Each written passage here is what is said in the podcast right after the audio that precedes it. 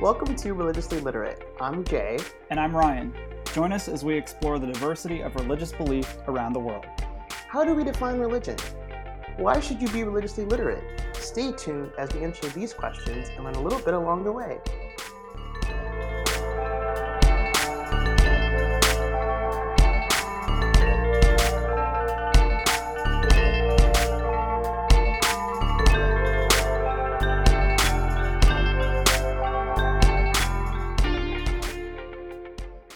Well, thank you so much for joining us today here on Religiously Literate.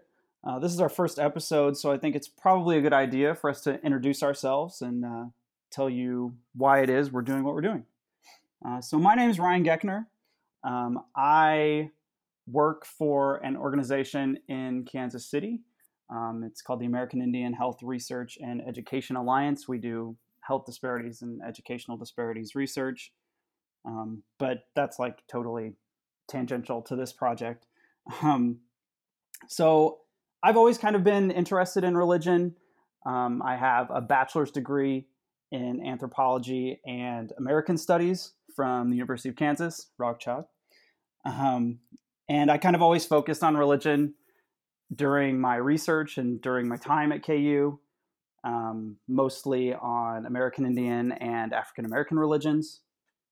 And then I got my master's in religious studies, also from KU. And I focused on Lakota religion and its connections to the Dakota Access Pipeline protest movement. And we'll talk about that later in another episode. So I'm Jay.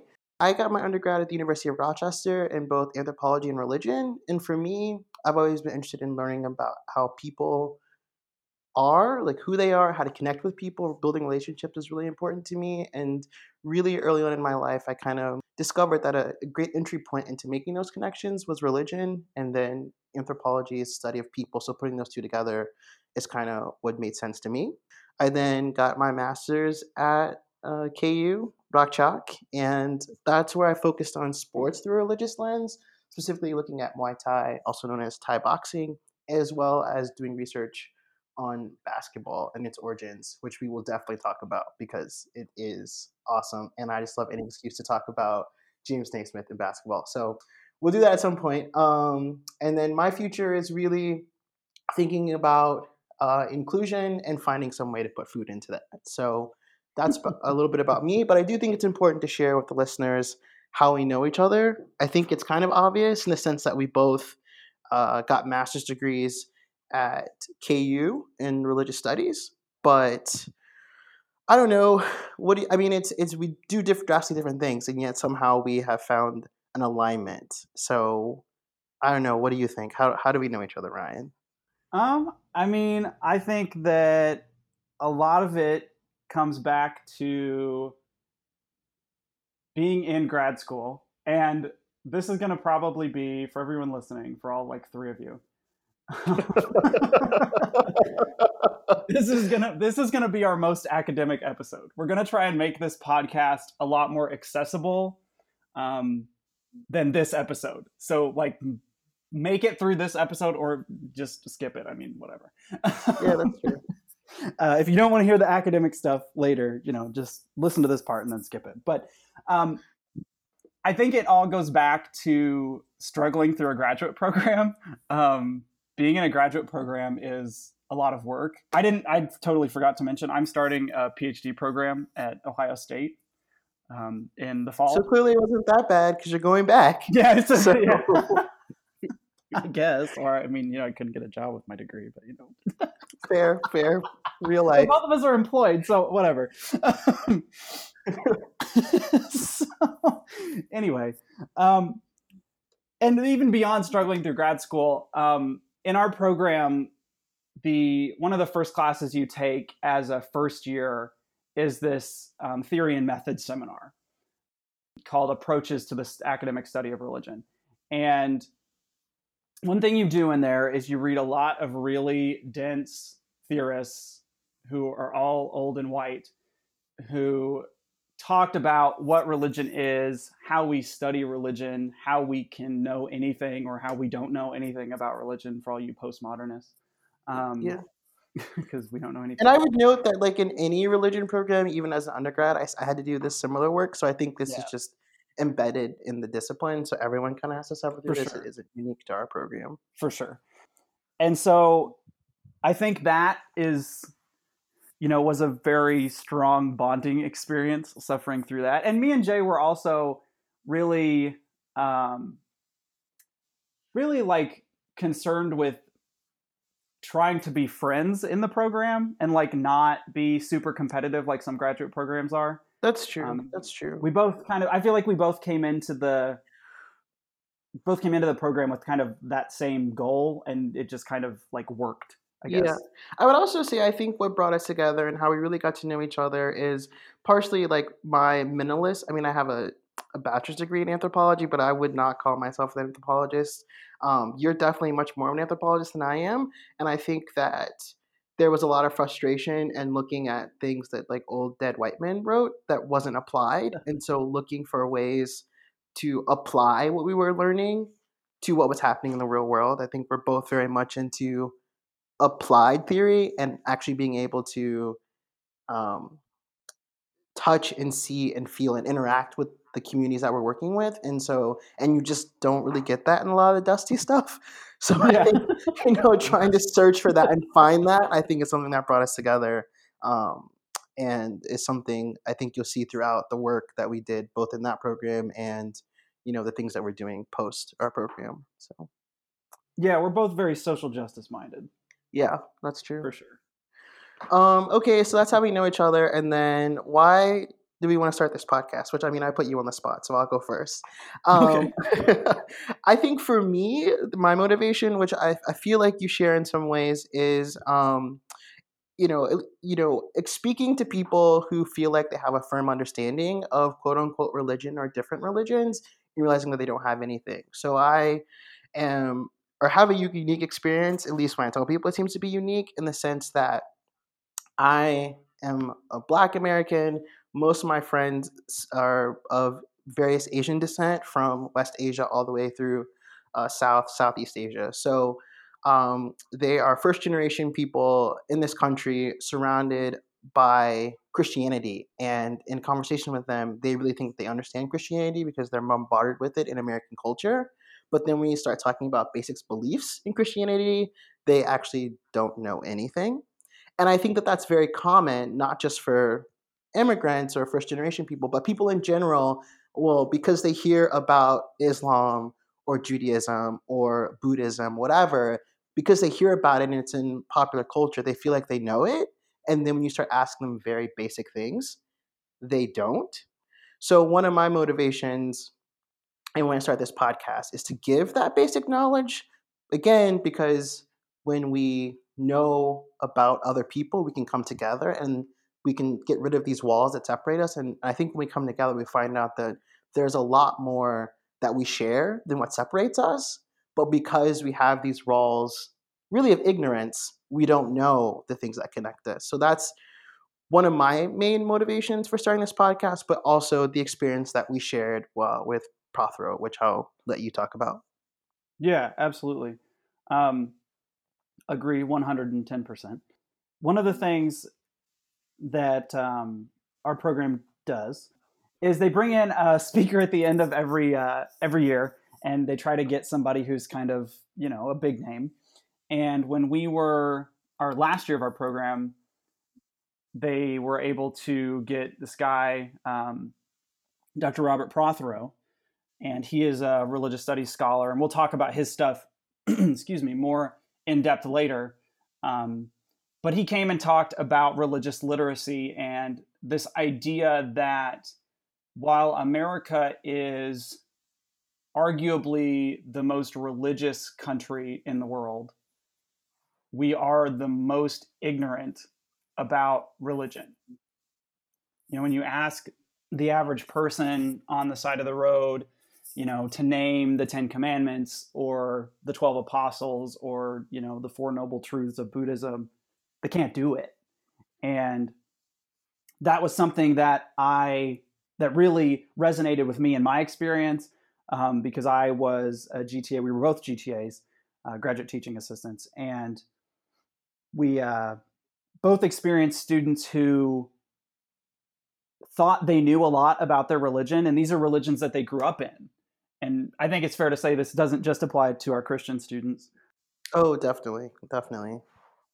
Yeah, that students who, were born and raised in traditions didn't know the building blocks or the very basic ideas or stories or key terms from the traditions, from their own traditions. And so I think that's something that really bothered me. It was like, how are you, this, you want to talk about how you're so Christian, and that's cool. If you want to be really Christian, that's cool. But, at least know your stuff. Yeah. And I think that just like trying to make sure that people know their own stuff, but again, know something about other people is why we wanted to start this podcast. But also I think, your options, if you want to know about religion, is you go to a member of a tradition and you ask them. Oftentimes they'll either help you out or they send you to a religious leader in their community. You can go to the bookstore, buy the sacred book of that tradition. You can get the Complete Idiot's Guide, the dummies version for it. And you get a very reductionist, superficial, watered down version. I mean, they might tell you about traditions and things, but that's your option, or you enroll in a class. And so we really wanted to make something that was accessible, so you feel like you're getting the knowledge you would get in a class, but you don't have to take the class. And it's a bit more in-depth than something, and honestly, I hope, more understandable than what you would get in a book. Because I have the Complete Idiot's Guide to World Religions, which I'm actually looking at right now. And I remember reading it and fully understanding Christianity, because I grew up Christian, having a pretty firm understanding of Islam and Judaism, but getting to Hinduism and Buddhism, reading them each 3 times and still not having a clue. So hopefully you can avoid that by listening to this podcast and learn about other things. I mean, we have an episode in the queue about Lakota traditions. We're going to talk about a lot of things that maybe you're not familiar with, in addition to the major 5. So I think that's also something to look forward to, and something that we wanted to start this podcast for, because a lot of classes, books don't really cover the traditions of the world that aren't quote unquote popular. Yeah, and hopefully we're both more entertaining than class too. Yeah, that too. So we'll try.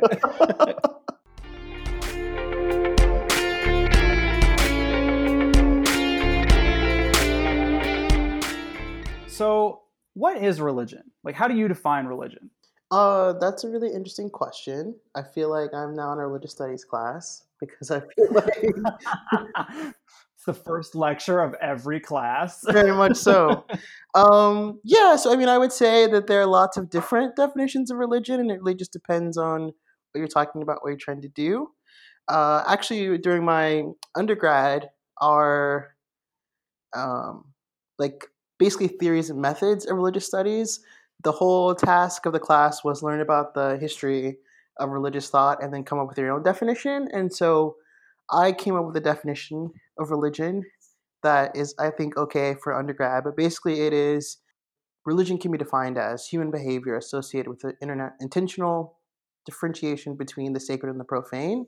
And this is really focusing on the work of 2 scholars, one being William James, and then Durkheim. And James basically is this guy who did a lecture in Oxford, and that's where his book, The Varieties of Religious Experience, kind of comes from. It's a collection of the lectures. But where he comes in, which is important, is because he specifically, quote unquote, describes human behavior, and he writes of it as the feelings, acts, and experiences of individual men and their solitude. Of course, this is, before feminism, so he says men when he means humans. So that's kind of where the idea of where I'm drawing on human behavior. And then we have Durkheim, which is who he is famous for, the sacred and the profane. But what about Eliade? And I fair. that's fair, but I think Durkheim did it first, and Eliade may have expanded on it a little bit, if I'm correct. Can't say that I'm up on my Eliade right now. It's okay. I'm not But I think the key part about my definition and what I think is important that I find when I think about religion is Durkheim, who was a French sociologist. And in the same way that people think of Freud as the father of psychology, you can think of Durkheim as the father of sociology. But he defined religion as a unified system of beliefs and practices relative to sacred things. That is to say, things set apart and forbidden, beliefs and practices which unite into one single moral community called the church, all those who adhere to them. And then religion is the self-validation of society by means of myth and ritual. And this is from his most famous book, The Elementary Forms of Religious Life, which I feel like every person in humanities probably reads at some point. But the things that are important to give you kind of the Reader's Digest version is the idea of the sacred and the profane. Sacred things are things that are respected. Profane things are ordinary. And there is no moral assignment to these. So it's not like sacred things are only good and profane things are bad. It can be vice versa. Sacred things can be good or bad. Profane can be good or bad. The idea is that there are two distinct things and one cannot be the same. So a sacred thing can never be profane. Profane thing can never be sacred. And I'm sure that there is an example that will prove me wrong, because the running joke in anthropology is no matter how many times you find that there's this one thing in every society, there's always going to be one society that's like, no, that's not true. So someone can prove me wrong. But for the most part, I think when we think about religion, traditions, and practices, regardless if there's a God figure or not, there seems to be some element of things that are sacred, so things that are really important and things that are profane or ordinary. So religion can be complicated, we can discuss the nuances, but for me, that's what I think about when religion, this set rules that make clear distinction between what is sacred and what's profane. What about you? How do you define religion? Well, I'm less fancy. I don't have my own definition. I have to borrow from somewhere. Okay. For me, I'm going to have to go back to my anthropological roots. Of course. I am, of course, yeah. I'm a huge fan of Clifford Geertz. He's an anthropologist who passed away in 2008, so he's a little more contemporary. And he is kind of hailed as the father of symbolic anthropology, which is this whole thing that I'm not going to go into. You can Google it, Wikipedia. Cool. But I really like his definition of religion because it seems really big and complicated at first, but when you break it down into its individual parts, I think it makes a lot of sense. So his definition is that religion is a system of symbols which acts to establish powerful, pervasive, and long-lasting moods and motivations in men, again, this is pre-feminism, by formulating conceptions of a general order of existence and clothing these conceptions with such an aura of factuality that the moods and motivations seem uniquely realistic. So yes. So now everyone's like, what does that mean? What the hell? Because that's the most extra definition of religion ever. Okay. So the first thing that he's talking about in terms of religion is that it is at its base a system of symbols. And so what this means is it's anything that carries or conveys to people an idea. So this can be anything from a Christian cross to a Buddhist prayer wheel, to a Lakota medicine wheel, all things that we will talk about at some point. All of those things to people from certain traditions, those mean things to them. And people outside of those traditions may be like, you know, I don't know what that is, or, you know, that doesn't really mean anything to me. And these symbols establish powerful, pervasive, long-lasting moods in people. And so what that means is that people feel things because of these symbols, and then they want to go and do things because of those feelings. Okay. So for instance, a really good example that is not Christian, because one thing we're going to try and do in this podcast, like we said earlier, is to not stick to the big five. We're going to try and branch out and give all four of our listeners, because we picked up one since the last part. We're going to try and give everybody kind of an idea, a really broad idea of religion, because I think for me, not to get off track, but religion is so cool because it's so diverse.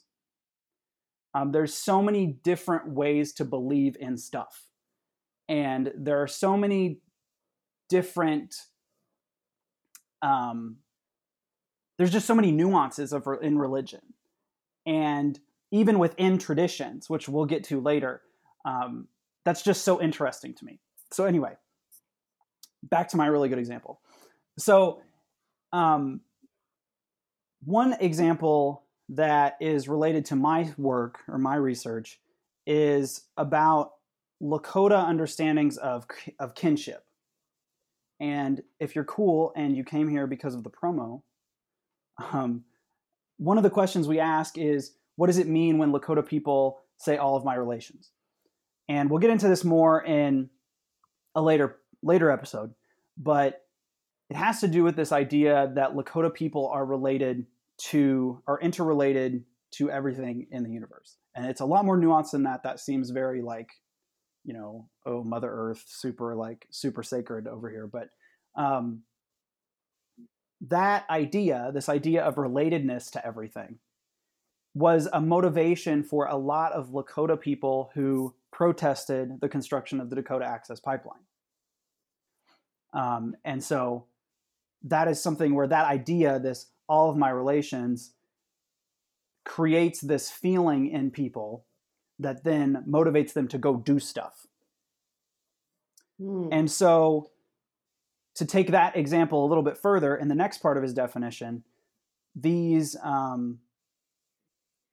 this system of symbols also formulates conceptions of a general order of existence, meaning it explains how the world is.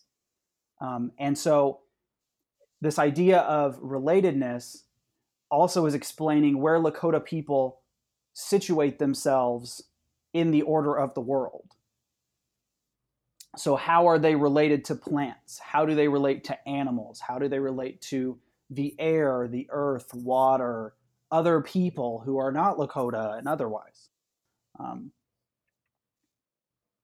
And then lastly, or no, actually, just kidding. There's two more parts. Like I said, his definition is really long. He also says that this order of existence and these systems of symbols, it clothes these conceptions with such an aura of factuality that the moods and motivations seem uniquely realistic. So that is both of the like last two parts. And what that means is that basically kind of like what you were saying is that, you know, religion sort of marks out this special place in human existence. Mm. You know, so it demarcates this sort of quote unquote sacred and profane, which we're going to make messy later because you want to talk about basketball. Yeah. So it demarcates these things, and it also puts, because of this demarcation and because of this, the way that the system of symbols is constructed, it allows people to experience the really real, air quotes, the really real. It's a very Geertzian idea of in human existence, there are things that in cultures that are of the highest importance, and they are the realest things that you interact with. So that's Geertz. Basically, it's a system of symbols. It makes people feel things, and then it makes them go do stuff. And that helps them explain the world around them. I can get down with that. That's kind of how I feel about it. Now, I do have like a sort of honorable mention because Geertz is my favorite. Even though his writing is really dry. I do want to mention one religious studies scholar, Robert Orsi.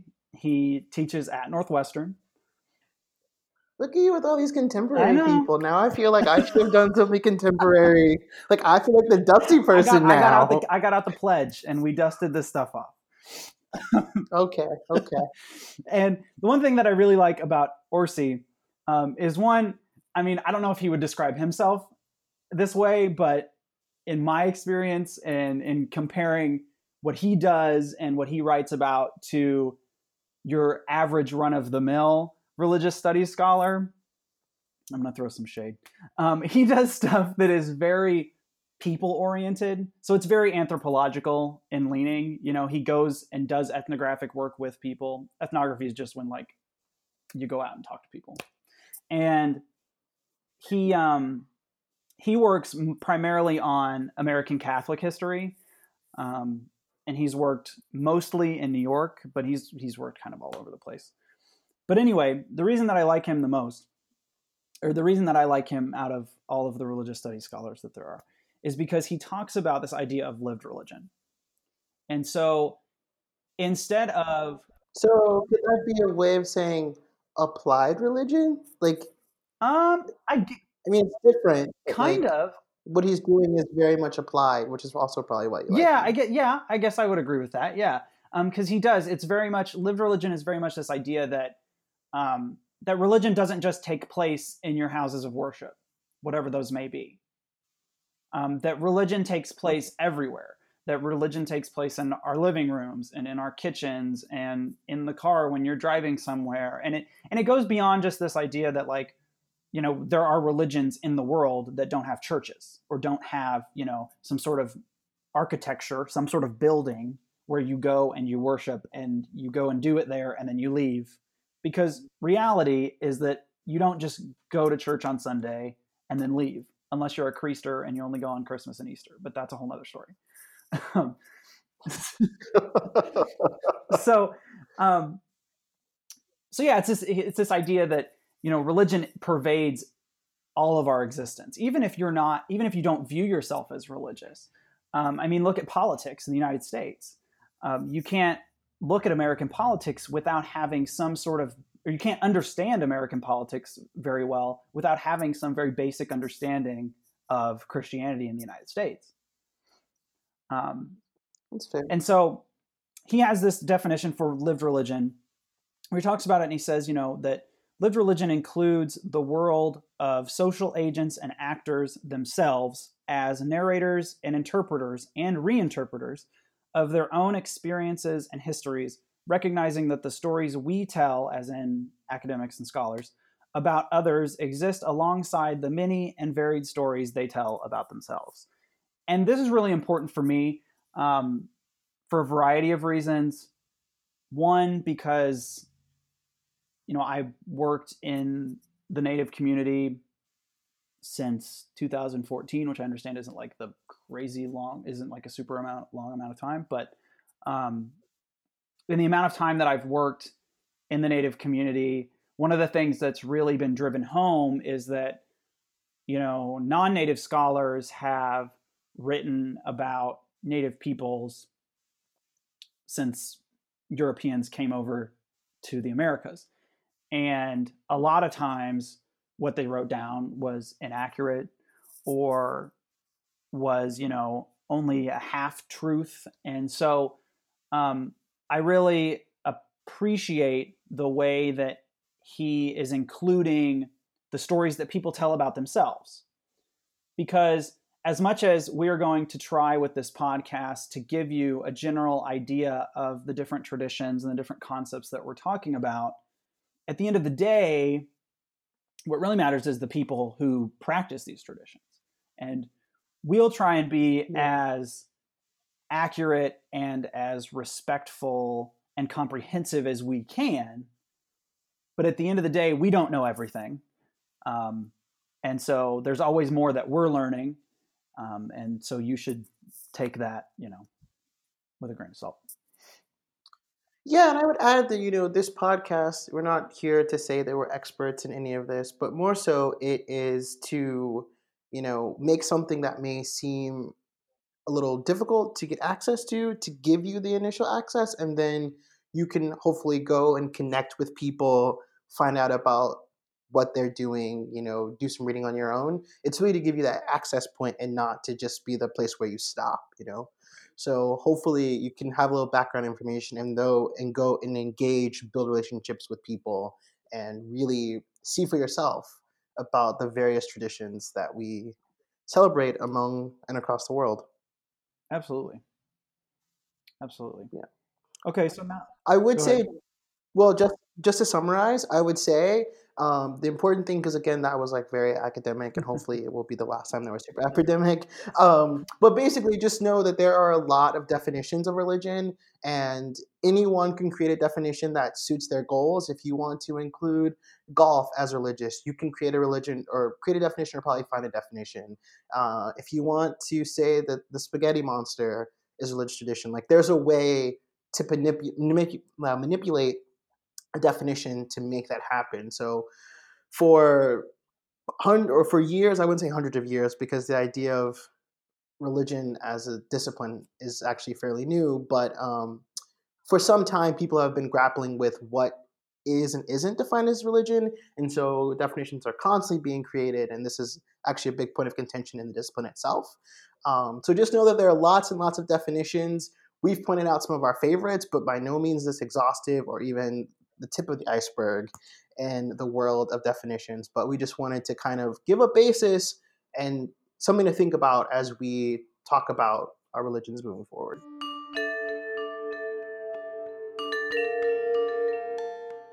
Okay, so now that we've kind of totally muddied the waters for what you think religion is, what does it mean to be religiously literate then? I feel like that's also kind of complicated, but luckily we can point to two entities that are actually kind of working on this. The first being our good friend. Well, did we meet him? I think we met him. We talked to him. I had lunch with him. Yeah, I sat next to him, so I feel like I talked to him. Good enough, whatever. So as we if you're listening to this by any odd chance, yeah, and I doubt that he will even remember who we are. But probably. So as we mentioned, Robert Prothero came to our department during our last year of our master's program, and he did during his visit he kind of lectured and talked about his book. And he, just so you know, he is a living person. He's a professor of religion at Boston University. He teaches religion. Yeah, he didn't come. He didn't come. No. He was a ghost. In case you know. Which Ryan does study paranormal activity, so that's not even out of the ordinary. But he teaches religion in America, and his book is called Religious Literacy. And as kind of Ryan mentioned earlier, he mentioned how Americans are very religious, but they don't know much about religion. Okay, so in his book, Religious Literacy, Prothero defines religious literacy. How many times can you say that fast? As the ability to understand and use basic building blocks of religious traditions, which I would argue fits into what we've been kind of been saying all along, in this idea that you're getting small pieces to help you understand the larger picture and make those connections so that you can understand the larger picture. And so he has, well, I'm going to ask you. So you were saying he includes things like key terms, symbols, doctrines. Are those the things that he includes in religious literacy? Or is that, because I would see that as parts of the quiz. Both. He's very broad in what he includes under the umbrella of like things you should know to be religiously literate. And so he's not just saying, he's saying that you shouldn't just know like that Christians believe that Jesus died on the cross to save in forgiveness of their sins, and like you should go beyond that. That you should include things like knowing who the 12 apostles are, or knowing what the four gospels are, or even just like stories. So like the Good Samaritan. Like he in his book he mentions how many times the Good Samaritan story has been brought up on the has been brought up on the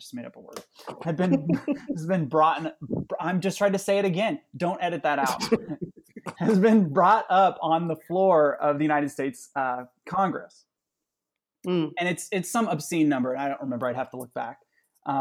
But things like that, where like I was saying before, you know, to understand the American political landscape, you really have to, you would totally miss the greater context of that story and why it is totally bizarre that someone would use the Good Samaritan story on the floor of the Senate or the House of Representatives. I will say, before we talk about his quiz, which I think is really interesting, I do kind of have an issue with Prothero, and this is something that came up actually when he spoke at our university, which is this idea that he suggests that you should go beyond the basics, teach students, give them some in-depth knowledge of a tradition, but he doesn't really specify where you should stop and start. Yeah. And so his idea was, you know, that we necessarily shouldn't have survey classes, but yet a lot of institutions have intro to Western traditions or intro to Eastern traditions, which are awful names, but, you know, they exist in places. Or, you know, you'll spend a semester taking a class on Buddhism, but out of Buddhism, students really only walk away with a little bit of history and the Four Noble Truths and Eightfold Path. And so it's like he gives you these ideas of, yes, we need to get in depth, but he doesn't really give a distinction and this is too much or this is too little. So it's really at it's at the discretion of the instructor. But I feel like to be literate in something means that you have a certain amount of knowledge and ability to do something. And he hasn't really defined that or given us a model for that. So even if someone firmly believes in this and wants to achieve literacy, are they giving their students enough? Are they giving them too much? Like, you know, and I guess you can never be too literate, but at what point does one cross the barrier of being literate? And I just feel like that is something that he doesn't work out well, at least in my understanding and working with him and even in talking to him about that. Because I remember there was something where he said, like, one of our professors asked him kind of this question, and he was like, well, there's just certain things I cut out, and we don't have time for it, so we move on, and you just make that decision for more important things. But, like, when you're talking about Buddhism or Hinduism, like, what is more important than, like, X is more important than Y? How do you make that distinction, particularly if you're not a part of that tradition? So I think that can be kind of tricky. Like, the theory is great, but I think in practice can be very difficult in terms of really creating full literacy in religious traditions. Yeah, I agree. I think he sort of addresses that in the book, because he talks about where this idea for religious literacy sort of comes from, or the history of it. And I think it was in the 19th century that this idea of cultural literacy became a thing. And so in the United States, as someone who grew up in the United States, there were certain historical things or historical figures, events, whatever, that you would know about. And a lot of it was very white and very not inclusive. It was very male, very white. I mean, it was the 19th century. And that's what people did. And so I think to some extent, him being sort of wishy-washy on where the boundaries are is an attempt to not be saying, like, these are the important things in each tradition.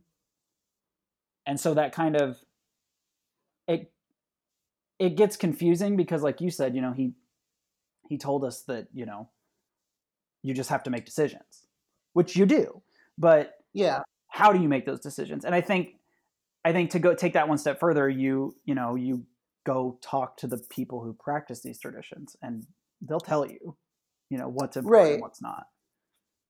I also think it's interesting, you know, talking about his religious literacy quiz, which we definitely encourage everyone to either go on his website, or you can actually just Google Prothero. That's Prothero. I don't think you need his name. You can just put in religious literacy quiz. We'll put it in the show notes. It'll put it up, and we'll put it in the show notes. But it's, I will say this is, like, incredibly, I mean, it's about, that's one thing where religious literacy really becomes centered in America, because so much of this quiz is Christian-based. But it's very interesting because a lot of people feel like they know religion and the basics of religion. Like Islam is on there, Buddhism is on there, Judaism, and then after that it's like very Christian-focused. And overwhelmingly people fail. Even Christians mm-hmm. fail, which, I mean, I failed because I definitely don't know all of the sacraments in Catholicism. And it's either you get them all right or you get it wrong, right?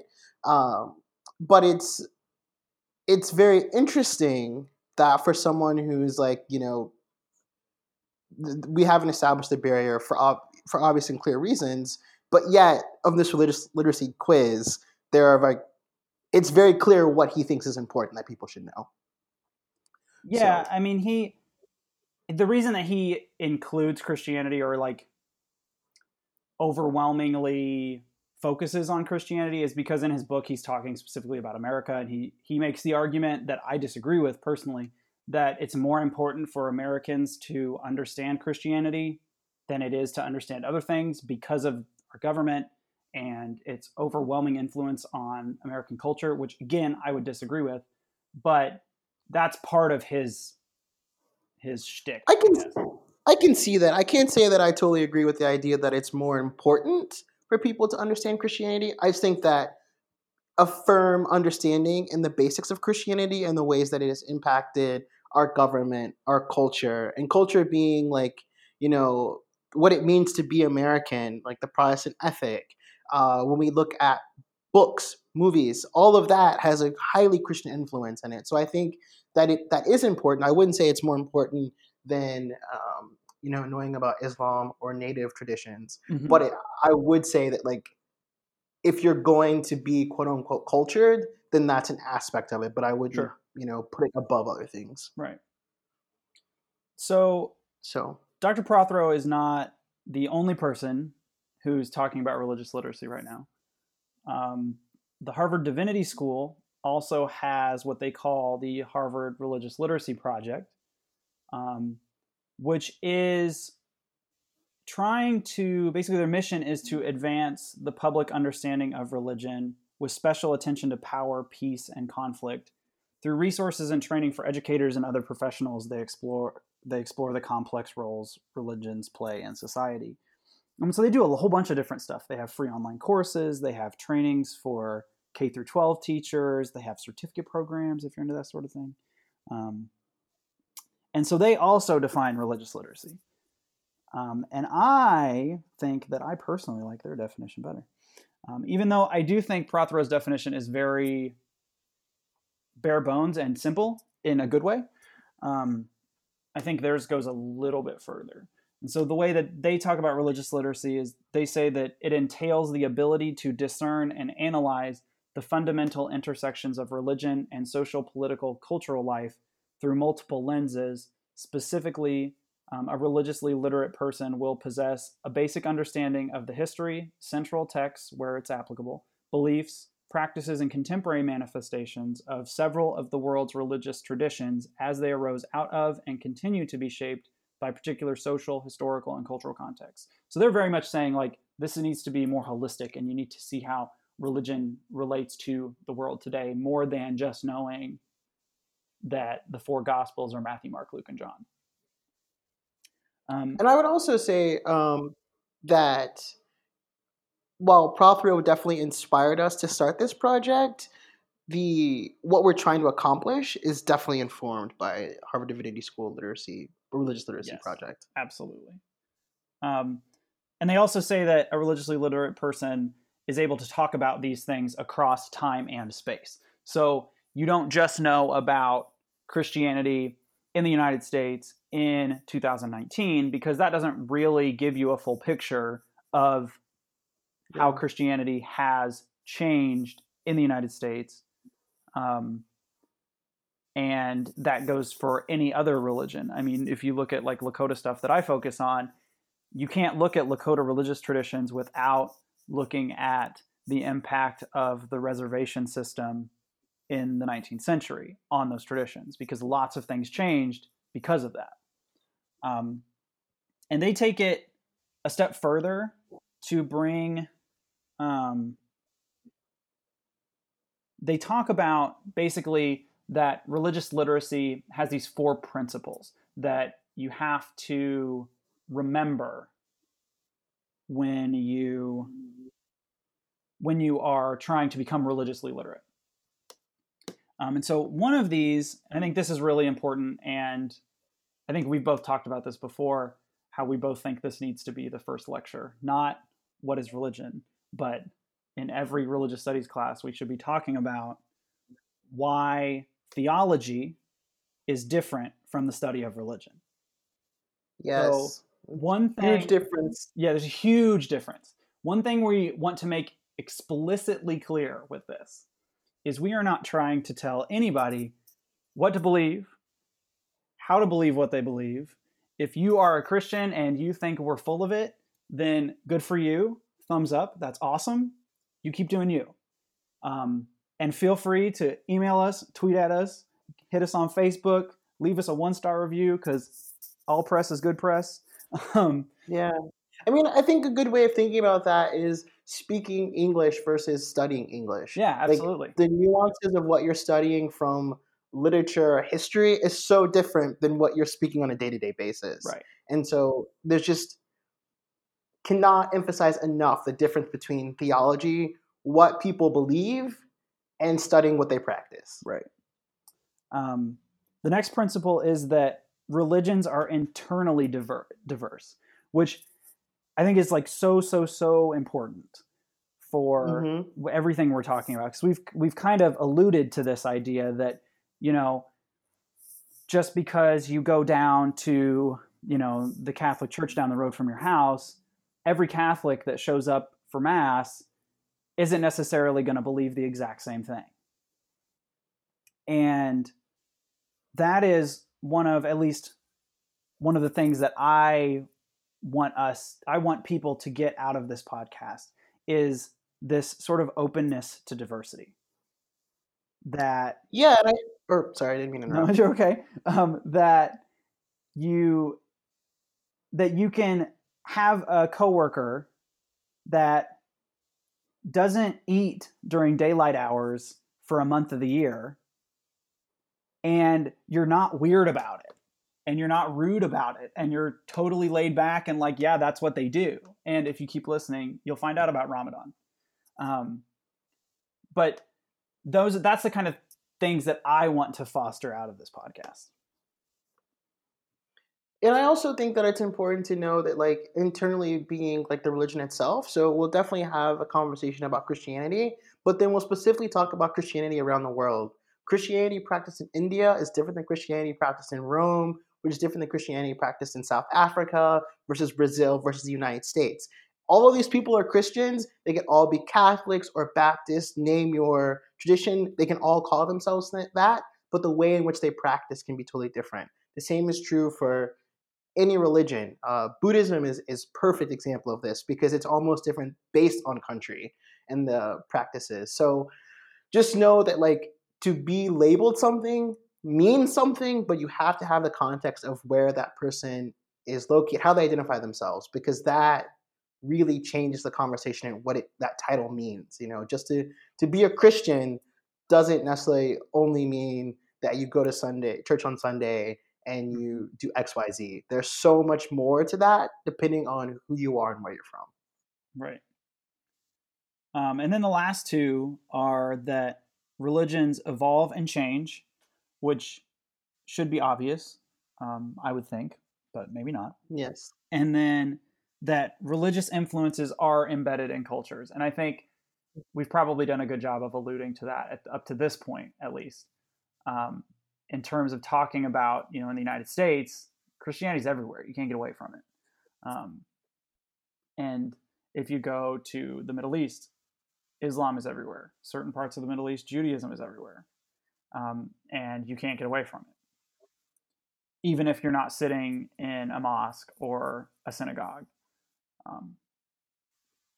So I think that the Harvard Divinity School Religious Literacy Project, like you were saying, is really going to be really informative for us going forward in with this podcast, because we kind of want to serve as a sort of resource for people. Yeah, and I would definitely encourage people to go and take a look at their website. As mentioned before, they have the Harvard X courses, which are totally free. You can do at your own pace. But just additional, if you have questions, obviously listen to the podcast. But that's just an additional resource that is really helpful, has informed our work, and just something that we want to promote because we're very proud that it exists, but just want to get as many people to become religiously literate as possible. Thank you so much for listening. We really appreciate you tuning in to our first episode of Religiously Literate. We hope that you enjoyed the show and that you subscribe and come back for more. You can find us on Twitter at ReligiousLitPod and on Facebook at facebook.com/ReligiouslyLiterate.